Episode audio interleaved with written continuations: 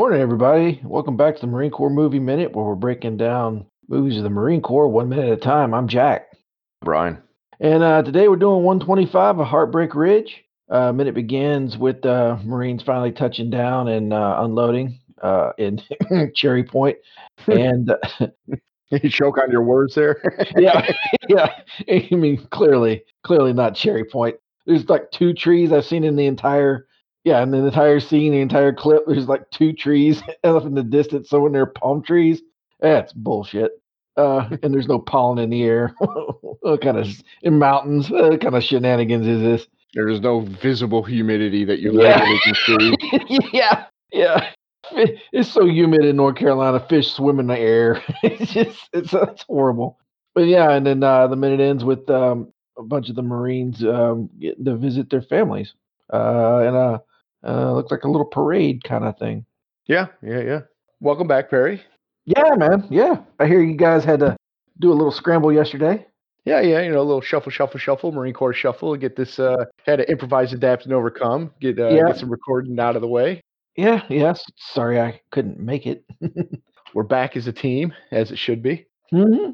Before we dive too deep into this minute, mm-hmm. Clearly, at one point, the music is Semper Fidelis, and that's our outro music. Yeah, I kept wanting to just close this thing out. And I guess we're done here. I keep waiting for the bloopers at the end, you know. Yeah. The whole show is a blooper. You had a chance to look at the previous minute, and of course, in the first half of this minute, mm-hmm. Yesterday I was basically saying, yeah, this is Semper Fidelis the whole time. And now I'm thinking, I'm like, is that just is the first part of this minute the beginning part of Semper Fidelis? And then I just use and then it kicks into the more familiar part that I'm just now used to because of this podcast. Or was there a third? Like, so basically, there's Stars and Stripes Forever closes the movie. At this point in the movie, and which also closes our podcast, it's Semper Fidelis. That I know. But now I'm not clear if I am wrong about the music playing just before it is unmistakably Semper Fidelis. Is that a different song, or is that just the beginning of Semper Fidelis, and then it kind of just turns, you know, the music kind of cues into something else? I'm second guessing myself now. I think Black Sabbath's first album was a masterpiece. I think a lot of the fuck are you asking me this question? I don't think I've ever heard this song outside the movie. Really? Yeah, oh, they used to play. Well, you didn't do as many command and change ceremonies. I was afraid you were going to say that. Yeah, but you know, well, that time they were playing that music and they let us go. I wasn't. I'm sure it was. I probably would have been the only time that I would have heard it, and I wasn't thinking about. I was saying, "God damn, it's hot." Yeah. Well, because I joke. There's a previous minute. I joke with our guests. There's a shot, and I don't. I'd have to double check to see if we see it again this minute, but there's clearly as they're, disembarking, it's just, actually they hadn't even disembarked yet. They just get a shot of the crowd. And of course we're getting the color guard, that's what we start with on this minute is a shot of over the head of the color guard, looking at the plane as they literally are disembarking at this point, but they show a platoon just standing there. And it's clearly like a platoon there just for the ceremony of it all. And I joked, I said, if it was truly Cherry Point and this was 1996 instead of 1986, yeah, you could have seen Perry and I just standing right out there. Yeah, it's completely true. Yeah, there's a bunch of miserable Marines like, man, I got some shit I gotta be doing right now. I'm outside. Well, this is California though, and they're in a movie, so that's different than what we were doing. This is beautiful right here. Yeah, we're sitting there, which, granted, and honors given to honors, there's, there was some good senior staff NCOs and some officers that we were in parade for when they retired. Mm-hmm. And that was cool. But most of them, we never knew. Oh, yeah. No, I would say they earned it. They earned every bit of that, but damn, fuck. 95% of them, I had no idea who the fuck they were. No. I did do the commanding general change of command, which was, it sucked because it was way longer than any of the other ones. Yep. But it was also pretty cool because there was because it was unique. It was different than most of the other ones. You know, there was more pomp and circumstance. I like that, you know. Yeah. The parade itself, too, is actually like I call it parade, but it's really. Yeah. What else do you call it? Yeah. Right. The doing the actual ceremony is not terrible. It's all the practicing for a week ahead of time. That's what sucks, because you're out there just in the middle of the day, like, and it's like, this sucks. Yeah.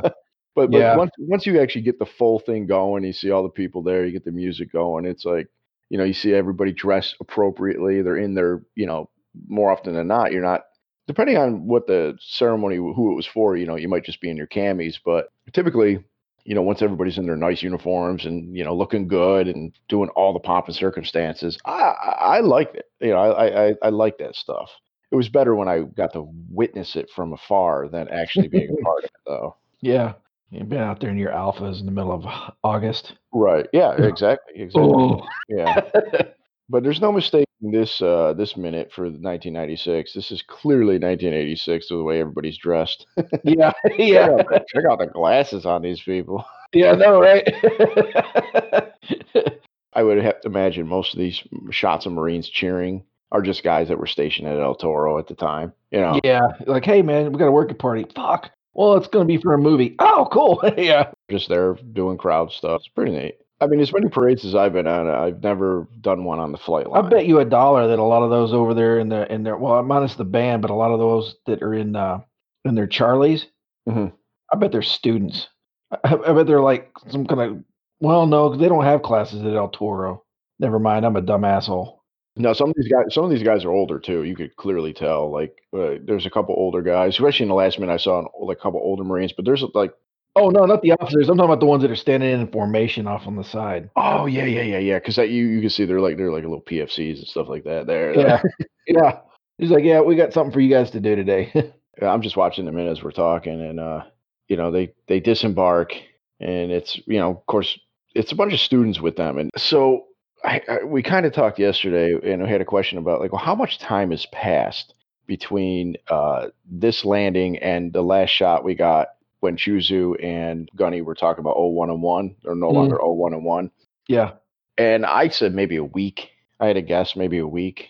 Because Grenada itself was only about 4 days, so they were gone for at least 4 days of fighting. But then I'm like, what kind of rear guard kind of thing did they do, like post occupation of Grenada till to get everything set up? I don't think you would leave a Marine recon unit to that. I think they would probably send somebody else to do that. Yeah, I rewatched the movie yesterday, full blown. Just sat down, watched it just for shits and giggles. I caught something that I guess I kind of glossed over when we recorded. Colonel Myers says to Lieutenant Ring, see that some of these students are escorted back to Cherry Point. Yes, sir. And he runs off like a little kid, all happy. My guess is that was their command. You are actually going to escort them. That's what they did. It's a reward. Go home. Yeah. Your orders are to go back to Cherry Point with these students. So maybe a day or two after the fighting, they're back home. That's my guess. If that. Yeah, because if you notice, and we only see it at the very brief end of this minute, Quiones, you can barely see it, but he's got a sling on his arm. We'll see it more next minute. But he's got a sling on his arm, but it seems like a very makeshift sling. Like, it's not a cast. It's just like, and if you look, like, all these students are just kind of, they got their bags in hand, they're just rolling off, so. Yeah, like they're coming back from vacation. Yeah, they're, you know. Now, I had a question for you, too, because this was something I was unclear of last minute. Sure. Are these C-130s? I want to say they are. Yeah. I've never seen them painted like that, though. Right. They almost seem like, if I would think they were a C-130 Air Force, because everyone we ever seen were green. It seemed green or that that matte cami colored paint. Yeah. Yeah, I don't get it. I don't know. I mean, there's a ton of them, you know, in one of the other shots, and you just see them in the background, although it looks like a C-130. For some reason, I thought maybe just a slight, not as big. So I was trying to look at like the tail. Like, I don't know if any of the numbers on the back of that have anything to do with it, but like I never saw anything that said C-130. So I wasn't 100% confident, but they've been in service for a long time, man. It's like the 1911 pistol. It's been around. I mean, they perfected the design for the most part, and it works. Yeah, and they keep them floating or keep them flying. Well, my dad used to talk about Puff the Magic Dragon that he would witness in Vietnam, which was basically a C-130 gunship. And the Spectre. And it would just light the fuck up out of everything. It looked like literally a dragon. It would just, the way it shot, how fast, and just they had the tracers going. He's like, man, it was amazing. Yeah, those things are awesome. Just orbit the battlefield. Right. And if you think about it, this is really only 10 years post that in, real life. Well, actually, about 16 years, but still, definitely would still be in service. But, C-130 rolling down the strip. Yeah. I've actually flown in one of those. You have? I have. When? I was a poolie, and they flew us from Abilene to Dallas. It was Naval Air Station Fort Worth for a poolie event. They brought them in so everybody that doesn't know, a poolie is basically a recruit before you go to boot camp. Like, you're delayed entry. You go in with all the recruiting station, and everybody that does their little weekly PT trainings and study groups or whatever to get ready for boot camp. Well, they had a field day thing that lasted it was like a weekend. And they flew us out in one of those and flew us back in one too. And I'm going to tell you, man, those things fly like a goddamn roller coaster. They can go straight up. No shit. It's fun. It was fun to ride in them, and it was pretty neat. Oh, I would have liked to have that experience. I never had that, but something tells me I would have probably wanted a helmet to puke in, riding just in case. Yeah, it was pretty neat, man. They're pretty neat aircraft. Loud, very loud on the inside. Yeah, I've been on them. I've seen them in practice. I've never flown on one. So we get Gunny. We see Gunny come off first, Stitch and Aponte come off right behind him, and we get a repeat of last minute's line of like I said, it's a beautiful day and I'm here to play. And then we get a lot of 80s people hugging students and returning. Aponte runs up to his family, who apparently is missing one kid. So there's a kid at home looking around in his crib. Dad, Mom. The Marines are intermingled with the students as they come off. So you get in the foreground. There's Gunny and Stitch and Aponte. Of course, Aponte breaks off because he's going to go see his family. But actually, right behind him, you see Lieutenant Ring for a brief minute. Yep. And I did get a brief glimpse of Quiones and actually Swede, too. Over behind Gunny and Stitch as they're walking and talking, I see Fragetti, and then in the background, it's hard to miss, big old peacock Swede just walking. Yeah. Giant man. Yeah. And if that was Quiones in the background, we wouldn't have seen him, but... Yeah. Ponte runs up to his wife, gives her a big hug. She's got a flag. Some very 80s looking woman hugs Fragetti. Oh, and I was going to save this for the credits, but I better get out of the way now in case I forget. So I have to apologize to Lance Corporal Fragetti, to Vincent Irizarry, because apparently I have been calling him Irizarry this whole time. Oh. And as I was watching the credits last night, I was like, wait, that is clearly Irizarry, it's plain as day. Now, first off, in my defense, I have never ever claimed to be good with names by any stretch of the imagination. Well, good. Your answer why I never wanted to come on the show. You ruined it. That's what I was told yesterday. Lou Jack will never come on your show now because you butchered his name. He's like, that little cocksucker won't get it right. I'm not coming on the show. Listen, Mr. Irizarry, if you're hearing this, I apologize from the bottom of my heart. I'd like to make it up to you by having you on the show as a guest. Better be quick.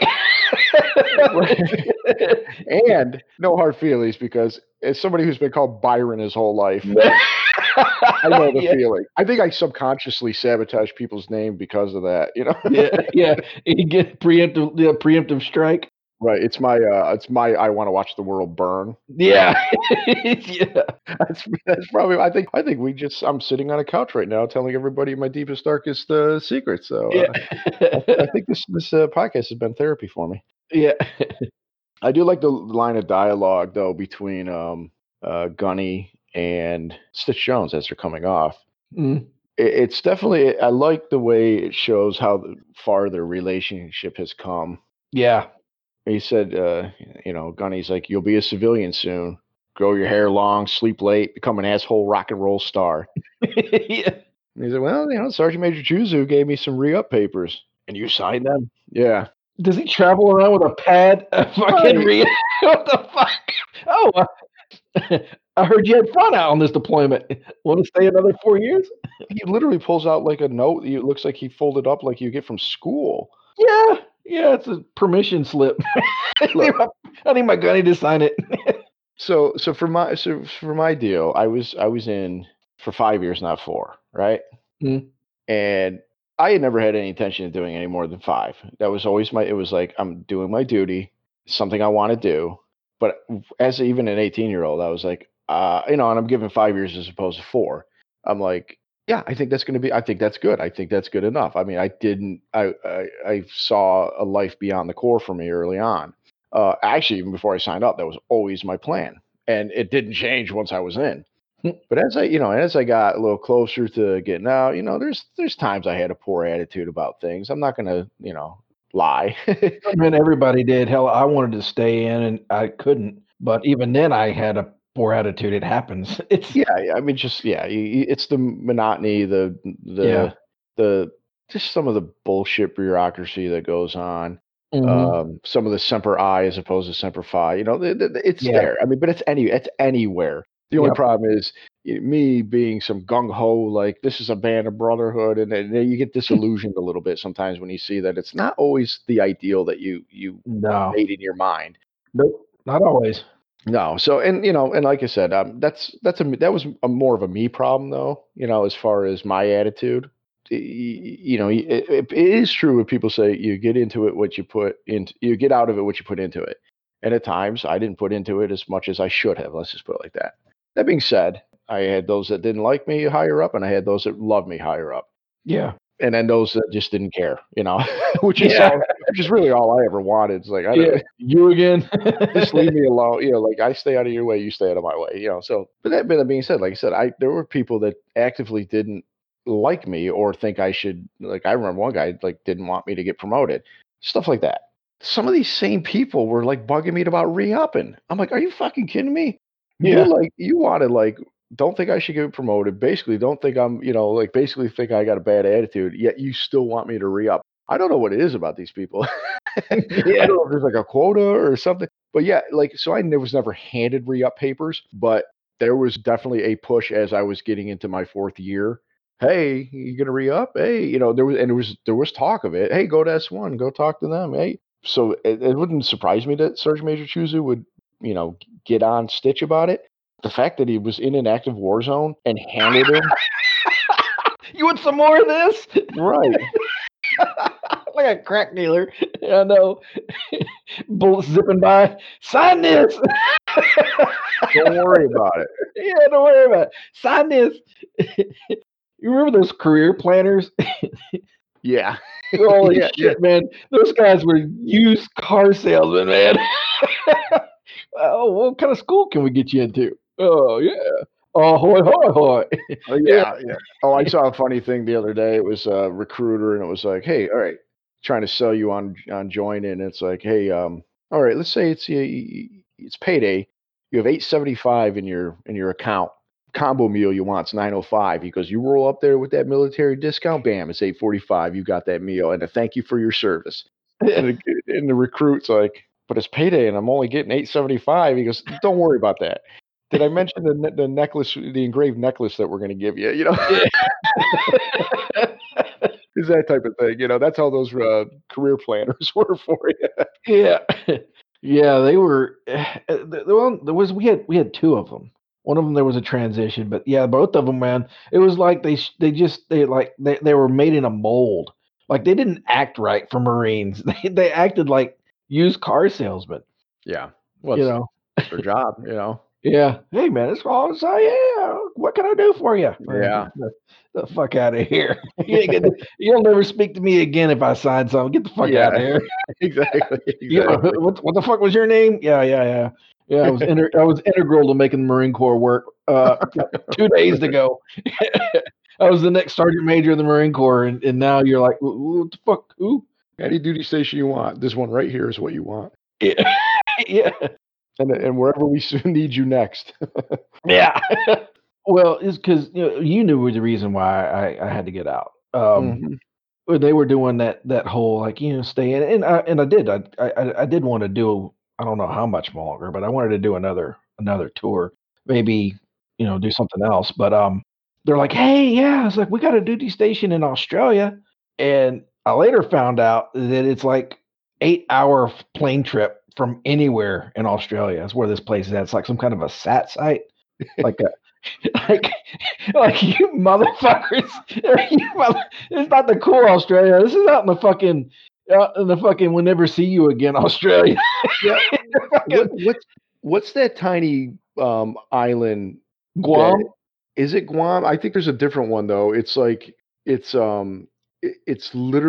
Navy base, and that's literally the only thing on the island. The island is like you could throw a stone and hit one side of the island from the other. I think it's Guam. No. I almost had it. Diego Garcia. Diego Garcia, yeah. They closed that one out. Oh, they did? Yeah, I think they closed that one. That's like, that's like that type of thing. It's like, I knew a guy that I was, because at Corey Station, there was only 2 Marines in my training class for our MOS. And so they had assignment days.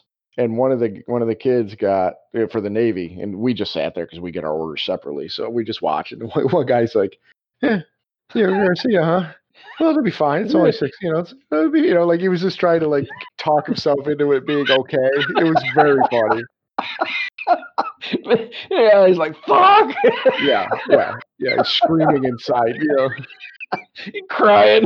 He's like, oh no. On a side note, and I may have mentioned this before on the podcast, but I've definitely brought this up before. There was this one guy, Navy guy, disrespectful as all get out. I could not. He acted like a spoiled child, seriously, and he talked disrespectful to the instructor. I know one time the chief came in and he talked, like it's like a type of kid who like would talk bad to their parents in public or something like that. Mm. And that's how he acted, and I was like, no Marine would fucking stand for this stuff. I'm like looking at this instructor as equivalent to a sergeant or staff sergeant. I'm like, there is no Marine staff sergeant, especially in a fucking A school, that is going to put up with some boot ass E2 or E1, bullshit like this. I was flabbergasted. I could not believe it. And this is coming from a guy who at times had a poor attitude and still was like, no crap, this is off the. I could not believe it. And I'm like, the fact that he just kept getting away with it. And this is like, their training class is only about 2 months. But I was like, Jesus. Well, here comes assignment day. And everybody's getting pretty sweet deals except for that poor guy, Diego Garcia. And then this guy comes up. Now, keep in mind, everybody got land bases. And this was a kid who swore up and down that he's like, he doesn't want to be on a ship.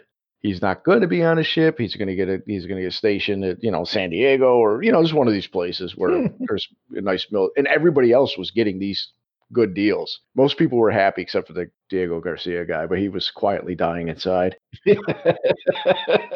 This kid, I forget what ship he got, but he got a ship and he flipped out. And they just kind of were like, well, so he just needs the Navy. And he's flipping out. The chief ended up coming in and pulling him out to go have a conversation with him. But again, the chief was still like very calm, trying to be like very fatherly and explain to him. Meanwhile, he's like this little shit. Once he left, the instructor went, this kid needs a little time at sea and they will straighten him out and he will have a different attitude after his 6 months to a year on ship or whatever it was. And that was how they handled him. I mean, like I said, I couldn't believe a Marine would ever like put up with that. They played the long game. They let him. They tried to give him, change his attitude. So they intentionally got him on a ship. Yeah. What kind of? Yeah. And I mean, even like you don't fuck with the people that take care of you. Yeah.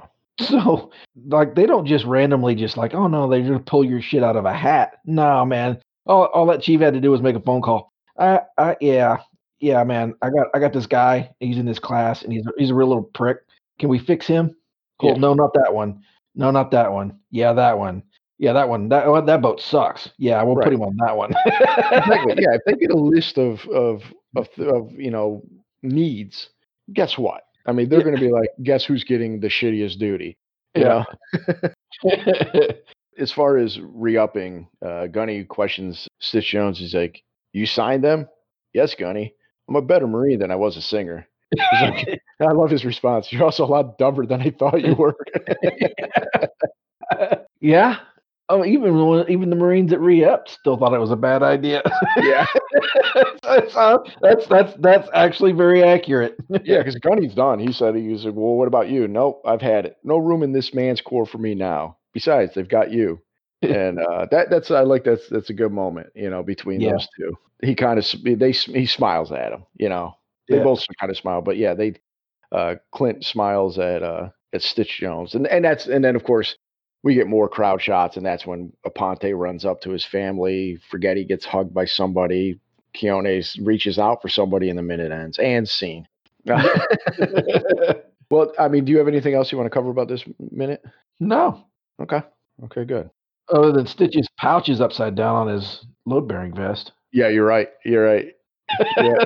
Gunny's still got his K-bar. Yeah. When I was rewatching the other night, there was a scene where I think Fragetti had his trigger off, his finger off the trigger. Like, he actually had trigger discipline. I was surprised. I was like, oh, is that, you know? Good, but man. Most of them were terrible. Yeah. So the beginning of the end for us as we're winding down. You know, of course, the podcast is available on Podbean or anywhere you can find podcasts. So especially if you're just finding us for the first time, go back and binge and catch up. We're about done. Oh, by the way, should we mention our little love letter? Oh, yeah. We get some good feedback from time to time, but we got a great feedback from Pete. He just sent us a really nice email, actually, and just said, you know, just gave us some feedback on the show. Gave us a little bit of information, which I actually passed along to Jeff about the Mighty Eighth, since that was a question.